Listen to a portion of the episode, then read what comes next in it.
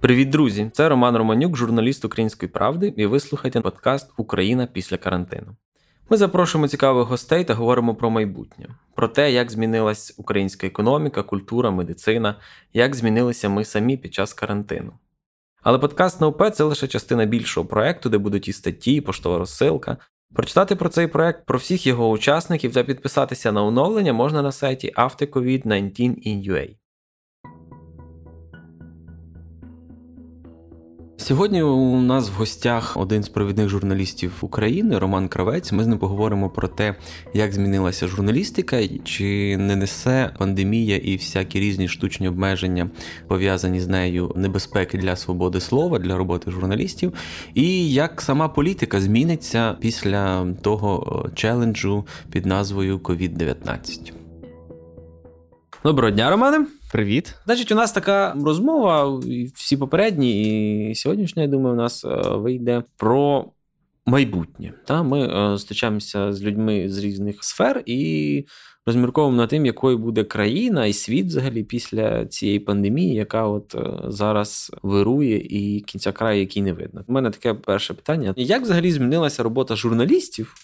За от е, останні там це вже півроку виходить, е, коли карантин, який там оголошений був на три тижні, вже півроку е, продовжується і продовжується. Що змінилося у тебе? Змінилося насправді все дуже кардинально.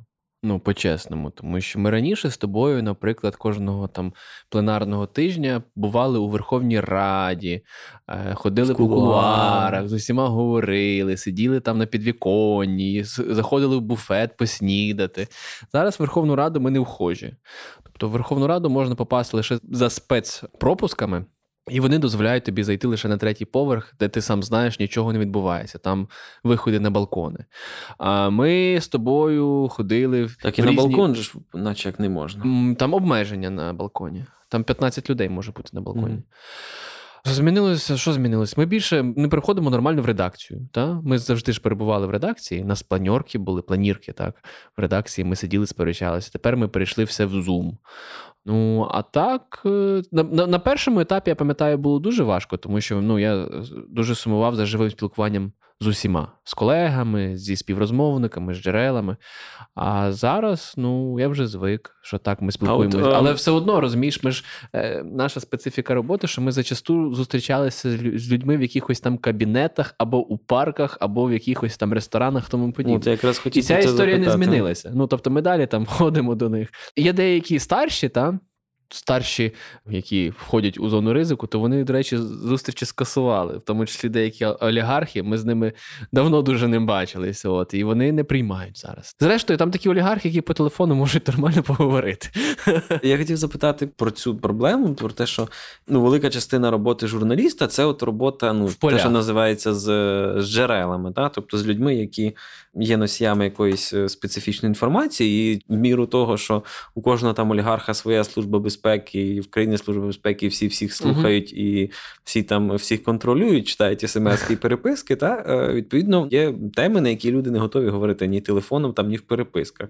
І раніше ти спокійно міг там домовитись десь про зустріч е, в кабінеті чи десь в парку і людина приходила. Та? А от я пам'ятаю, коли почався карантин, то да, всі тоді дуже ну, фактично ні з ким не можна було зустрітися, ніякий текст не можна було написати, тому що була оця проблема, що люди ну, не можна було з ним поговорити через те, що інформація, яка тобі треба, вони е, не не готові були не ділитись по телефону. Зараз ситуація змінилася. Як ти думаєш, от в майбутньому? Вже ж ми е, розуміємо, що там, ну, умовно, ще рік, принаймні, такий приблизно або жорсткіший, там, або е, трохи слабший, але все одно карантин. от е, в так. якійсь формі буде тривати. Та? Як от на майбутнє буде виглядати оця робота журналіста і там якихось джерел інформації, ну його, як от перебудуватися, да, і як це буде виглядати? А ніяк не буде виглядати це по-інакшому, розумієш, тому що Ну, все одно в мене таке враження, що зараз всі трошки підрослабились у плані тому, що звикли спілкуватися на дистанційці. Та? Тобто, якщо ти раніше, навіть ми з тобою там одне з одним в телефоні там кажуть, ні, ні, давай по телефону це не говорити, зустрінемось, поговоримо. Так Так само зараз з нашими джерелами. Вони більше почали говорити по телефоні в переписках, аніж наживо, тому що вже всі звикли до того, що в принципі це ну така вимушеність. Але навіть попри те, що нас всіх можуть слухати.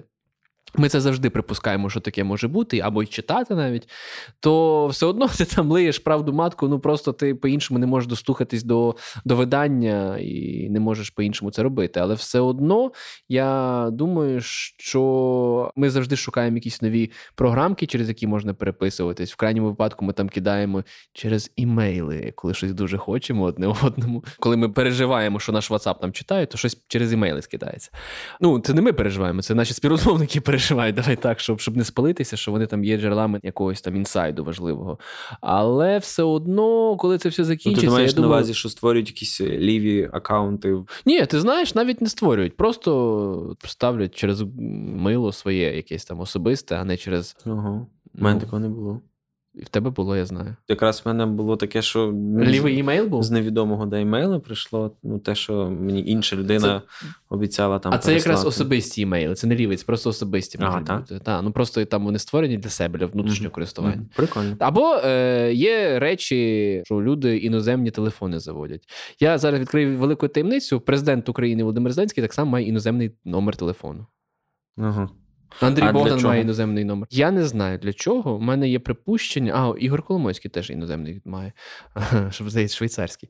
Я думаю, що напевно важче прослуховувати іноземні номери. Угу. Нашим спецслужбам. А, чекай, я зрозумів. зрозумів. Я пам'ятаю, колись мені хтось. А, хто ж це був?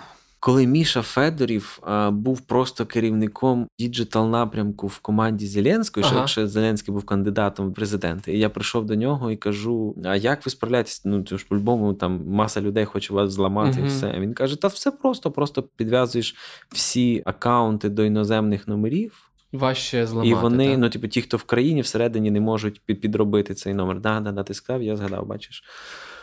Ну, да, просто я бачу цю тенденцію, що mm дуже багато людей на іноземних номерах, там в офісі президента. Да? Треба знайти. Десь в мене домовлялися якісь. Е, мене дружина тревел-блогери, в мене дома куча якихось е, португальські, якісь алжирські, ну, всяка така біда. Треба У мене знайти. дуже смішна історія, що я хотів після Нового року. Я просто Новий рік оцей зустрів в Єгипті.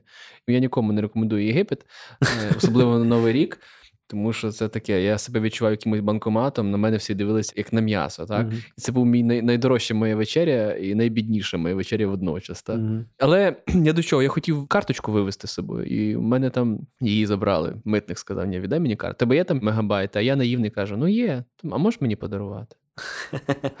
І мене просто чувак просто ну там затримував оцей, знаєш, спеціально, щоб я йому віддав, і мені було легше йому віддати картку. Тому я так Е, мучуся. Ясно. А ще от цікаве питання, яке от я для себе теж не можу до кінця зрозуміти. Я пам'ятаю, що якби от е, умовно там при будь-якому попередньому спікері, будь-якій попередній владі, там журналістам закрили вхід в кулуари. Угу. Та? Це був би ну, скандал до небес, бойкоти да. і і, і все, все, що завгодно. Були ж випадки, коли А тепер там... це угу. от е, легко пройшло. Та? Там, умовно, навіть вхід на на балкон ложу преси в Верховній Раді теж закрили, і всі собі спокійно це сприйняли. Чи не може бути, що ну, в майбутньому це все так і лишиться? Та? Що вони перекриваючи карантин, шмарантин, то от вони будуть просто собі використовувати його як прикриття для ну, запровадження все більших і більших обмежень. Пам'ятаєш колись? Як цей Пензенник з Народного фронту керував е, регламентний комітет? Павло. Точно. Пам'ятаєш Павло Пензенник, не не угу. інший Пензенник. Пам'ятаєш, у них був якийсь законопроект, вони щось там готували, щоб заборонити нам входи саме в кулуари Кулуари, і поверх. на перший поверх так само. Щоб ми просто за депутатами не бігали і не робили нерви. Та, не робили нерви, те, що називається. Тоді зразу новини написали, зразу кіпіш. Вся журналістська спільнота взяла та-та-та. А зараз всі спокійно до цього віднеслися. Якби я це навіть здається говорив на планіті що якби я був на місці з того ж Разумкова, народних депутатів і хотів би якось обмежити журналістів, це найлегший спосіб так їх обмежити і не повернути ті старі правила, і нехай прикриваючись такими типу карантинами, що кулуари. Але це дурна робота насправді. Тому що ти все одно е, зараз, як депутатів взагалі записують, в них коментарі беруть, ти стоїш на вулиці. Там є оці підходи, цілі там ззаду Верховної Ради, де п'ятий під'їзд. Там стоять камери, цілі групи з мікрофонами, журналісти, і вони чекають, щоб е, власне ті люди, які заїжджають автомобілями до Верховної Ради, саме до будівлі ради, а не до комітетів, то вони виходять саме на цей вхід, на п'ятий під'їзд, і заходять через внутрішні дворики Верховної Ради. І, власне, там журналісти їх очікують, бо типу інакше не можеш ти зайти. Та? Ти можеш mm-hmm. збоку припаркуватися, але там так само журналісти стоять. А спереду мало хто заходить, ти знаєш, в Верховну Раду, тому що там завжди якісь мітинги, хтось комусь хоче паперчик no, їх передати. Тут ще цікава ну, штука в цих обмеженнях, ну там, щоб журналісти не ходили в кулуари. В тому, що якби робота депутатів, вона ж така сама, як і була. Тобто вони всі там сидять бітком, всі 400 ага, там, скільки. І хворіють всі зразу. Залі, всі, всі, всі, всі разом хворіють, да, прийшли. І нічого ж не змінилося. В них все так, як було, так і лишилось. Да? А от в спілкуванні з пресою, це я не знаю, прям велика небезпека така, що там капець, заразять їх журналісти. Коли вони там в масках сидять без е, без, масок. без масок сидять в залі, то це типу окей, нормально. А коли там журналісти десь будуть ближче, то це вже страшне. Ну, слухай, ну, вони там... насправді е, самі себе обмежують у спілкуванні з пресою. Mm-hmm. Ну тобто їм е, самим складніше. Тому Враховуючи, що, все... що там там 80% людей ніхто не знає в обличчя і не ім'я, тобто вони просто втрачають шанс стати, просто, хоч стати медійними. Да. От е, коли от зараз був цей великий локдаун, да, і всі залишились вдома, і спочатку було дуже прикольно. Там вай, онлайн, все. Ой, там все можна нікуди не їхати, можна по зуму поговорити. Було прикольно можна, перший тиждень. Так, можна от якісь такі штуки, а потім воно все почало так напрягати, і дуже багато якихось речей, які ти все життя робив, теж почали напрягати. Знаєш, там читати якісь великі тексти. Всі ж стали одразу якимись ютуб-блогерами. Зразу всі почали ці записувати відео дома в кухнях. Mm-hmm. Знаєш, і ти вже знаєш, в кого яка кухня, там чи кого яка квартира, все. І за якийсь дуже короткий проміжок часу втома від цього стала настільки велика, що задумаєшся над тим, що хочеться чогось нового, якихось нових форм, якихось нових жанрів, якихось нових виражальних е, засобів. Да? Не хочеться вже дивитись, е, ну, умовно, 80-го там Шарія чи 35-го Гордона. Хочеться... Ми з тобою раніше дивилися всіх, всі серії Шарія. Ми чекали, не знаю, як Санта-Барбара, колись люди чекали. знаєш? Насправді дивився один, один випуск, мені колись наш випусковий кинув. і Я його подивився, потім це Шарій ліз з усіх дірок. Ну та Бог з ним Шарієм. Я про про формат. Да? Так. Ти вже відчуваєш от, якесь зародження ну, і потребу в, в якихось нових жанрах і форматах, і що б це могло бути? От як тобі здається, там мовно журналістика через рік-півтора? Що в ній буде е, головне? Ну судячи навіть з того, що зараз політики шукають нові підходи до того, щоб е, висловитися якомога коротше, якомога. Е, От як ми сьогодні дивилися з тобою кліп Олега Ляшка, та? Це такого я не чекав. Такий молодий молодий Поплавський. Та? Тобто шукають форму таку, щоб про це всі говорили, Реально байдуже на зміст, орел, емоційно за, зачепити. Так? Я дуже зараз спостерігаю історію про Тікток. Та? Коли, наприклад, е, зараз всі кандидати у мери в Тіктоці. Ну, ну хай в більшості випадків, мені здається, що це їм пішло тільки на шкоду. Це їм точно пішло лише на шкоду. Але, наприклад, Віталій Кличко, який під час карантину картину сам себе постриг. Цю історію всі тоді обговорювали, і вона дуже гарно сприйнялась. Mm-hmm. Коли це робить Ірина Верещук, і вона робить це доволі топорно, тому що ну Віталику. Віталику, я твій, як, як ти можеш керувати столицю, та? То, ну, типу, окей. Але я бачу цю історію. в мене взагалі, ну, ми ж з тобою, якби журналісти, ми багато чого знаємо від е, різних джерел, і я взагалі перестав читати інші видання, окрім нашого видання. Та я читаю виключно новини, і то заголовки, і лід. І там швидко перегортаю стрічку. Я не заходжу в Твіттер, там не знаю, рік. Я раніше любив Твіттер. Фейсбук, е, чисто щоб розуміти температуру в кімнаті, на Фейсбук це ж окремий світ. Це я окремий Facebook, закритий. Все інше якось я почав навпаки там читати і Телеграм, там і інсту, а Фейсбук просто не можу читати. Не може в мене якась така вибірка. Ну це просто таке місце для того, щоб о, розказати, як все погано в світі, і як все погано в тебе особисто. І я відкриваю Фейсбук, і в мене там або в світі погано, або в когось погано, або в світі, або в когось. Ти помітив, що інстаграм стає таким, як Фейсбук? Ну тобто ці довгі дуже пости. Раніше були картинки, там ми дивилися, mm-hmm. якісь прикольні, як люди кудись подорожують або викладають себе із пляжів, так. А зараз там. Ти дивишся картинку, а там ще кілометр тексту, і ти не ей, типу, що з інстаграмом коїться? Mm. Я це не можу сприймати. Я е, тільки за е, якомога легшу і меншу форму. Mm-hmm. Тому що ну скільки всього просто а от відбувається. В журналістиці, навколо... типу, як це може проявитися? І в журналістиці як це може? Я думаю, що це будуть якісь короткі об'яснялки відео. Знаєш, там 5 пунктів, там буквально за 40 секунд розібратися у чомусь. Та? Mm-hmm. Але з іншого боку, Я думаю, що тексти стануть коротшими. Я в це надіюся. Та? Ми з тобою завжди, коли кажемо, так, оцей текст має бути не довше чотирьох сторінок. Як сідаємо, в нас вісім виходить, знаєш. Ну, бо все прикольно, якось так несеться. Золотий стандарт. Та. Ну, я думаю, що буде скорочення. Ми ж тоді минулого року ще зробили інший формат новин, та, що в нас не просто там лід, там ми вказуємо джерело, а зразу, типу, новина, це джерело таке, таке, таке, типу, і там mm-hmm. вже якась цитата, без пояснень. Тобто будуть якісь такі переформатування чисто структурні. Але можливо, з'явиться... Але головна тенденція, ти думаєш, буде от, е, ужимання в, в розмірах і концентрація, ну, таке е, есенціалізм. Концентрація на найважливішому, mm-hmm. розмір менший, а в політиків буде, я думаю, більше акцент на емоційності, так? Mm. Яскравість, емоційність Про політиків, до речі, окрема типу розмова. От зараз я дивлюся цю кампанію от, до місцевих е, виборів. Намагаюсь згадати кампанію там 15-го року, да? до місцевих місцевих були вибори в 15-му році. І взагалі в упор не пам'ятаю, що там було. А, я лише пам'ятаю Думчева. От, от взагалі, от, да, от крім Думчева. Це було наскільки це, заліплено все. Та, от, ну, Але це в Києві, знаєш, а так по країні там нічого такого і не було. А тепер, якби оці місцеві вибори стали якимось таким, ну вони так ведуться, наче загальнонаціональні, знаєш, такі великі. І от е, я до чого? До того, що способи, якими вони ведуться, дуже відрізняється від того, що було е, раніше. Да? От е, той же самий TikTok, коли там два типу топових кандидати в, в мери Києва сперечаються не про те, там як добудувати метро на Троєщину, а то в кого ярчий ролик в Тіктоку, це якась інша реальність. А так? третій приходить в Тікток і каже: це що вони Тіктоком хочуть керувати? Да, да, да. Притом каже це в Тіктоці. Якась така ну, віртуалізація, не знаю, чи що, ну якийсь трохи такий сюр, мені здається. Так? От з одного боку, отакий от сюр, а з іншого боку, там старі господарники. Так? І от ця от війна старих господарників років, і от цього такого гіпернового якихось е, форм вираження. Да? От Як ти думаєш, в чим вона закінчиться? Хто переможе в кінці? От умовно зараз пройдеться місцева кампанія, вона вже зрозуміла, як вона пройде. Да? Ага. А от умовно там наступного року оголошують е, дострокові вибори та парламентські. ну, про що багато хто говорить, вже прогнозують.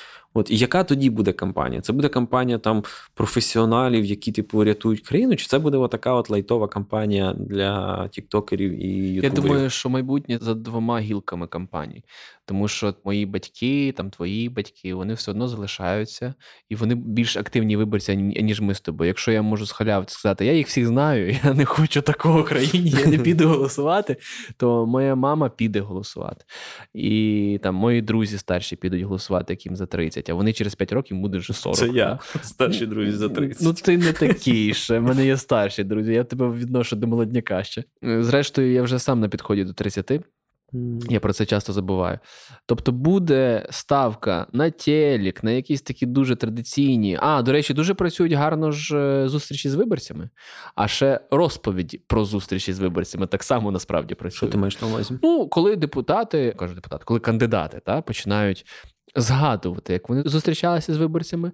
Тобто, ти не просто онлайн зустрівся. Uh-huh. Та? Тобто офлайн, тобто, та? що ти прийшов на якусь зустріч там в Деснянський район, поговорив з виборцями. Та? Ти про це ще розповідаєш в своєму Тіктоці, своєму Телеграмі, своєму Ютубі, своєму Фейсбуці. Ти робиш діджитал контент, а ще якщо ти гарно підмонтуєш цей відосик, воно може стати вірусним. А якщо ти придумуєш якусь там концепцію, якось так показати, там прийти в якісь там мантії, ти робиш там міні-серіал про супергероя. Uh-huh. От і залишається ток-шоу. Культура політичних ток-шоу нікуди не зникла. Я дивитися, наприклад, не можу. Я не розумію їх. Як це три години втикати, що дядьки просто плюють тобі в очі. Я цього взагалі не розумію. Але а вони... от старше покоління сидить це дивиться, роздумує. Але багато в чому ці ток-шоу теж зараз використовуються як зустрічі з виборцями. Да? Тобто це просто майданчик для того, щоб е... сказати синхроник, і ти потім наріжеш потім наріжаєш, і, будеш, і, і та, будеш та, в Ютубі дуже багато ті, це роблять. В Ютубі це просувати. Тобто я думаю, якщо відповідаючи чітко на твоє запитання, що будуть і діджитал активно залучати весь mm-hmm. інтернет, тому що там все-таки переходять всі, в тому числі старші але й залишається традиційне. Газетка насправді працює офігенно. Газетка це найдорожча історія, бо її треба ще надрукувати, роздати тому подібне. Але ти її тримаєш в руках, і ти вже якби її відчуваєш, і все старше покоління хоче газетку. Угу. Ну, не знаю, для мене взагалі газетка не працює. Я приходжу додому, відкриваю поштову скриньку, виймаю меню газеток, цих мене там такий спеціальний ящичок під ними стоїть, і туди просто викидаю і все. А в твого тата, наприклад, висить календар. А мого тата висить календар. Розумієш? Тобто ми з тобою інший формат. Я вчора заходжу додому в під'їзд, і в мене на першому поверсі зупиняє тьотя, каже: візьміть, будь ласка, конвертик. А в тому конвертику е, маска із Пальчевським, щоб я прийшов на вибори. Знаєш, О, типу... який який добрий чоловік, так? Україна після карантину це спільний проект Української правди, Центру журналістики Київської школи економіки, громадського та аналітичної платформи Vox Ukraine за підтримки Посольства США в Україні. Вся інформація про проект та підписка на розсилку зі всіма оновленнями на сайті aftercovid19in.ua.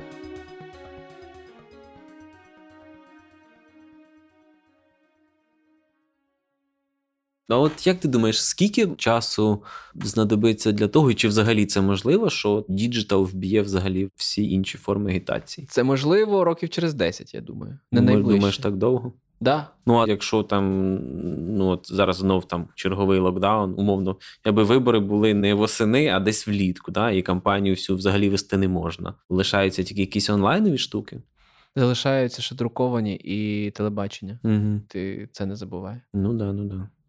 Ну, але все одно е, а ці, а ти не думаєш, що, особисті що буде зустрічі? Якась, що буде якась нова форма особистих зустрічей, реально. Наприклад, Ну, наприклад, буде адресно там ходити, він реально по під'їздах на дистанції говорити з кожним виборцем. Від дверей ти, від дверей до дверей. Від дверей Компанія до дверей. Від, від дверей до дверей, наприклад. Угу. Просто він там обійде, там мають сьогодні три під'їзди, я їх обійду. Мої віп-агітатори там так само ходять по під'їздах всі. І вони там Два метри дистанції. Ну, уяви собі, що умовно там Юля Тимошенко ходить по під'їзду. Я це можу легко уявити. Ну, Юля та, така, ну, що ну, хай два, вона там під'їзду біде три, а їй треба там всю країну покрити. Це мені здається, ну по затратах, чисто таких фізичних, дуже багато. Ну хіба що, якщо потім це використовувати просто як. Ну потім ти знову типу, робиш діджитал продукт цього. Та. Я думаю, ну чесно, я не бачу, щоб діджитал зараз переміг. Угу. Ну я не бачу. Ну от відключать інтернет. Що? Все Ні, ну відключать інтернету, це вже такий апокаліпсис сьогодні. Тобто, там... Можна ж придумати багато політехнічних ходів, там підсилати когось кудись, щоб хтось комусь розказав щось. Угу. І запускати хвилю. Сарафанне радіо, так. Ну, цікаво. Я думаю, реально років 10 ще буде. Ну, може, я помиляюсь, може, я сам ще старовір, знаєш. Ну, давай, от 10 років тому, це був який там 2010 рік. Так. Це вибори Тимошенко Янукович. Дуже цікаві вибори були. Діджитал, ти пам'ятаєш на тих виборах? Його не було. У мене інтернету не було. У мене теж, по-моєму. Ну, типу, в мене був вдома телефон е, кабельний. А давай, а коли е, Не телефон, а цей е, інтернет кабельний. А на телефоні в мене не було інтернету. Давай, от якщо так взяти, коли от діджитал ну так серйозно проник куди-небудь. От, 19-го року. Що він став. Ну, 19-го це вже стало мейнстрімом, да, от Зеленський і от ця кампанія. Ну, Євромайдан тоді? Євромайдан, да, мені здається, що це поворотна точка. Коли е, коли, Facebook коли зробив... кожен став журналістом і от почав е, так. стрімінг. Та... До речі, от е, теж хороше питання. Мустафа да? написав пост, почнемо з цього. Пост, да, тобто соцмережі як майданчик для комунікації, і всякі стрімінгові платформи як спосіб передачі цієї інформації. До речі, от це кажу, прикольне питання теж, наскільки журналістика, от як професія, да, в майбутньому буде затребувана. Вже зараз дуже багато людей не вірять журналістам, але вірять блогерам. Да, умовно, mm-hmm. там Дуже поганий приклад приклад Шарія Дубінський, так, умов, так Дубінського, та. да, чи е, теж дуже поганий приклад. Умовно, що журналістика має менше охоплення, ніж блогінг.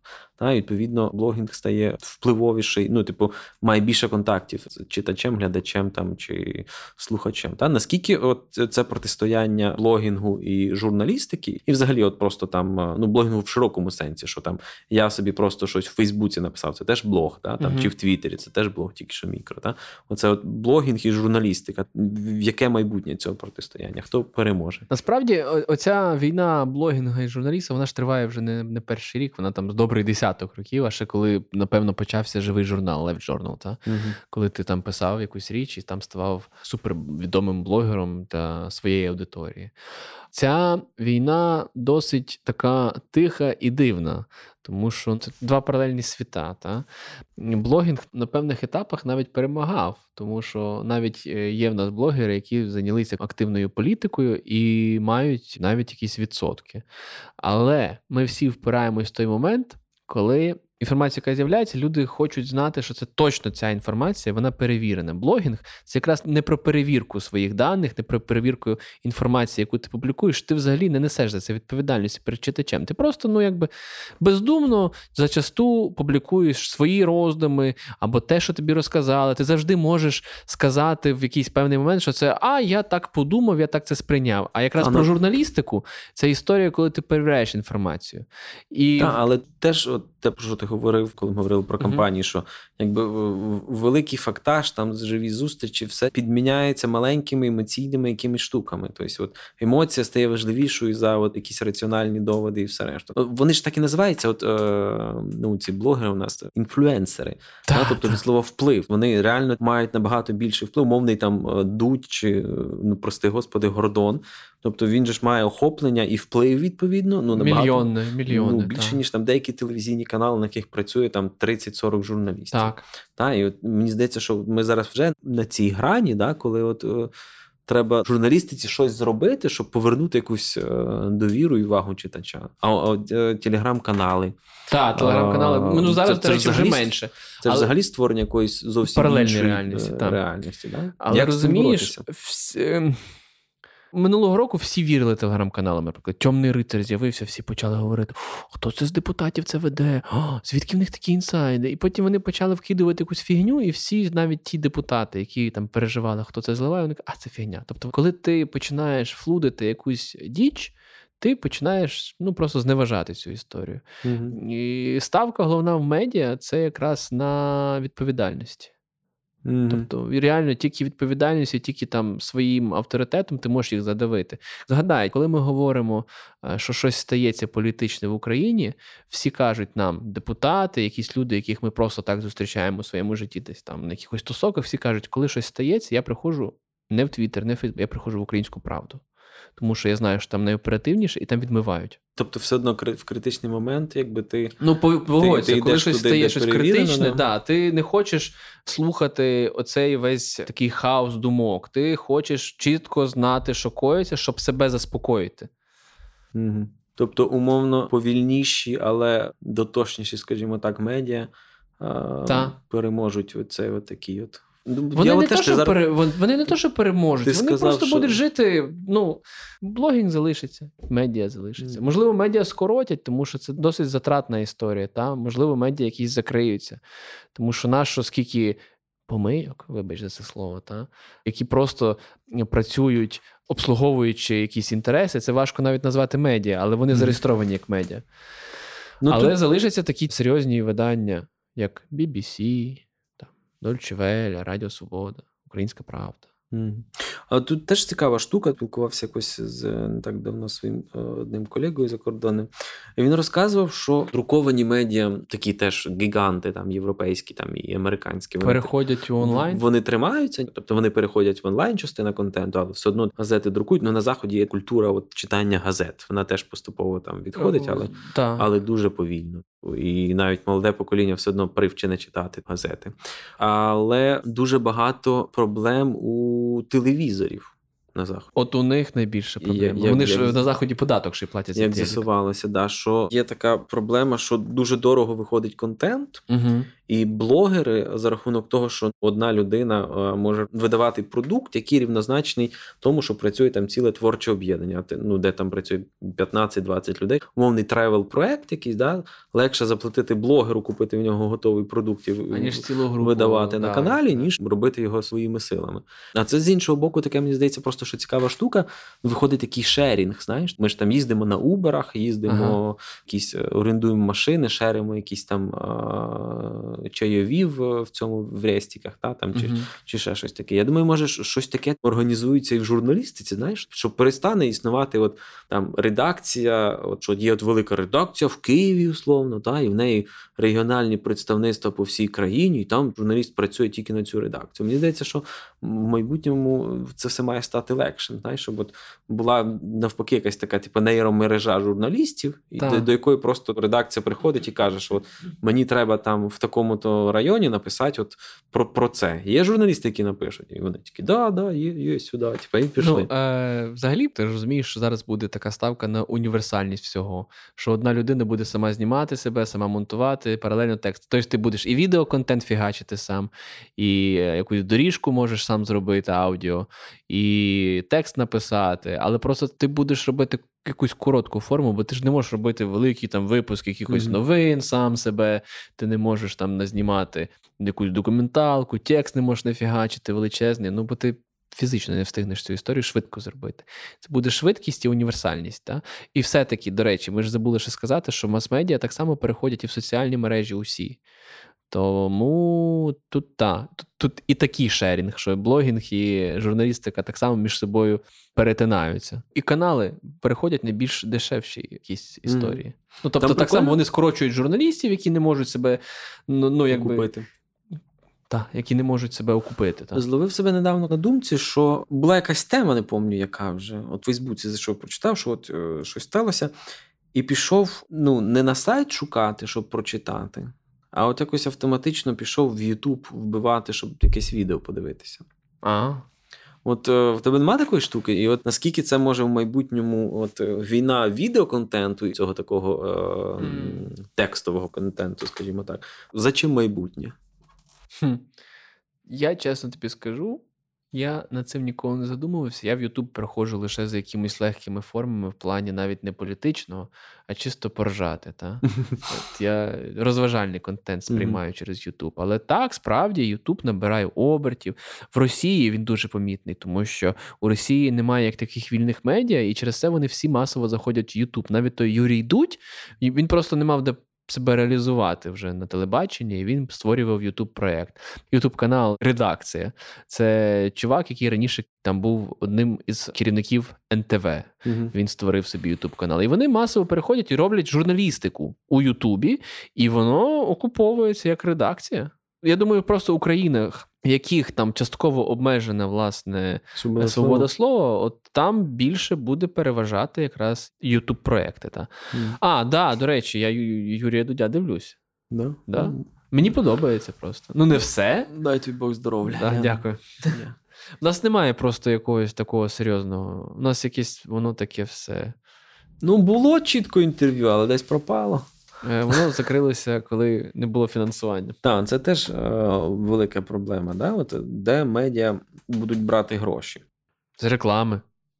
Ютуб реклама, до речі, це модна штука, яка окуповується. Наприклад, інтерв'ю Ігоря Коломойського на Українській правді набрало 110 чи 120 тисяч переглядів. На Ютубі перша частина 900 е, тисяч, друга частина 2,3 мільйона не так давно, от після попередньої революції, да, в 2014 році, якраз от, був великий ісход журналістів в політику. Так. От, В 19-му році якось чуть меншечко, ну але теж якби. Ні, там... ти розумієш, що якраз в 19-му році журналістів достатньо у Верховній Раді. Просто ми не знали, що такі журналісти існують. Там якийсь хлопчик з Хмельницького працював на Еспресо, я щось чи Житомирський він.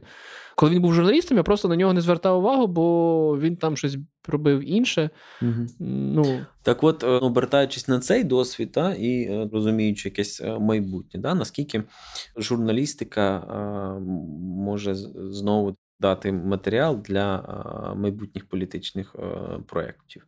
Та, умовно, там Роман Кравець може стати політиком, і чи треба йому взагалі ставати політиком? Да. Ну, це такі питання. Просто коли ми з тобою пишемо якісь тексти, ми занурюємо в цю історію, ну і там починаємо там думати а, про розвитки подій. І ми часто цей розвиток подій описуємо кількома варіантами в текстах. Ми так і пишемо перше, друге, третє, та, що може статися таке. І коли ти бачиш, що ти розумієш, а, набагато більше, або може зробити а, набагато щось прикольніше, а, ти думаєш, чому так? Чому ти не можеш цим зайнятися? І чому? І поки що відповіді я не знаходжу. Ну, тобто я знаєш, сижу і чекаю свого зоряного часу, але е, я не бачу зараз сили там політичної, з якою я би міг е, піти. Тому що для мене там дуже важлива ну, якби команда перша, а друге, її, її якийсь потенціал. Бо ті люди, з якими в принципі можна сісти там за один стіл, та я на них дивлюся і розумію, ну, ми з вами можемо попити пиво, але в парламент з вами не пройдемо, хлопці. Тобто, знаєш, має бути ця така. Е, ну, здоровий прагматизм у людей і така холоднокровність, системність. Зачасту як це буває? що У тебе є холоднокровність, системність, але ти не хочеш займатися політикою. Або ти хочеш е, бути політиком, але ти взагалі про системність ніколи не чув як таку. І взагалі е, люди, з якими ми часто спілкуємось, ну, вони хочуть, щоб їх просто так обирали, любили і розуміли. А от взагалі, от, враховуючи коронавірус і пандемію, от те, про що ми з тобою теж говорили, що от зараз там мовно сидять тих самих 400 там депутатів, які сиділи. Та? Ну і в принципі, це ну не то, що мені їх за великим рахунком шкода, того що ну, якщо хтось, не дай Бог, а там ж ну, всі такі дуже специфічні персонажі, та? не дай Бог, хтось один хворий біля тебе сидить, ти ж нічого не можеш зробити, ти не можеш пересісти кудись. Та? Там, ну, все Можеш, що ні. Ну, то люди зайняті місця. Це ж Можеш постояти сидять, біля розумкових, сказати, я ну, постою біля тебе, дім. Ну да. Ну таке все. Знаєш, це якісь питання національної безпеки за великим рахунком. Що депутати не захищені. Ну слухай, зараз депутат один із Слуги народу, там дуже серйозний депутат, не хочу просто назвати ім'я.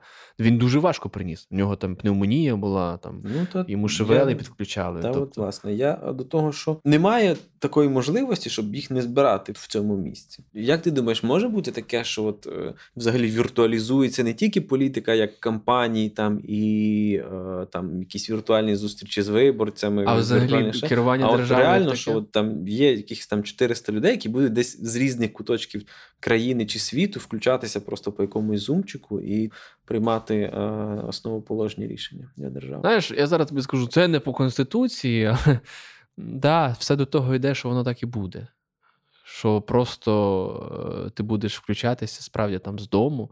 Вони зараз комітети, наприклад, проводять онлайн. Ми можемо дивитися їх, як вони взагалі там спілкуються між собою, тому що на комітеті там таке голосування, яке не несе загрози. Та?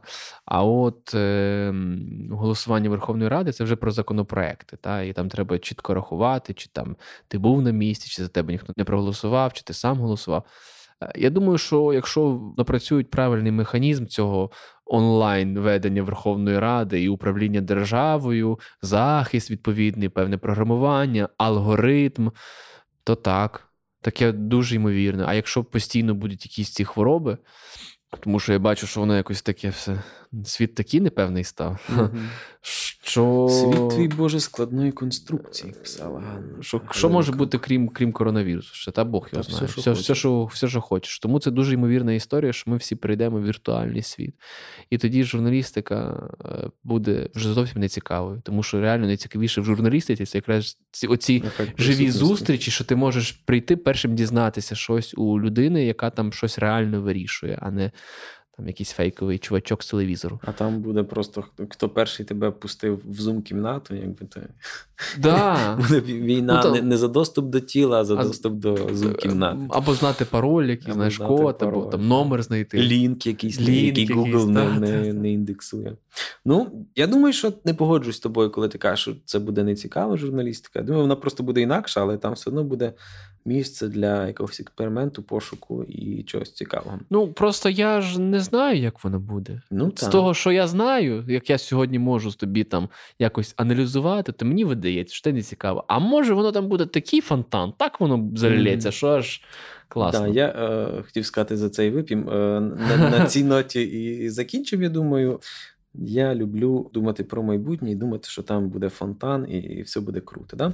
Ми говорили з провідним українським журналістом О. Романом Кравцем про майбутнє нашої з ним професії і політики, про яку ми так чи інакше зараз а, пишемо. Це був подкаст Україна після карантину. Щоб нічого не пропустити, заходьте на сайт aftercovid19in.ua та підписуйтесь на розсилку зі всіма оновленнями.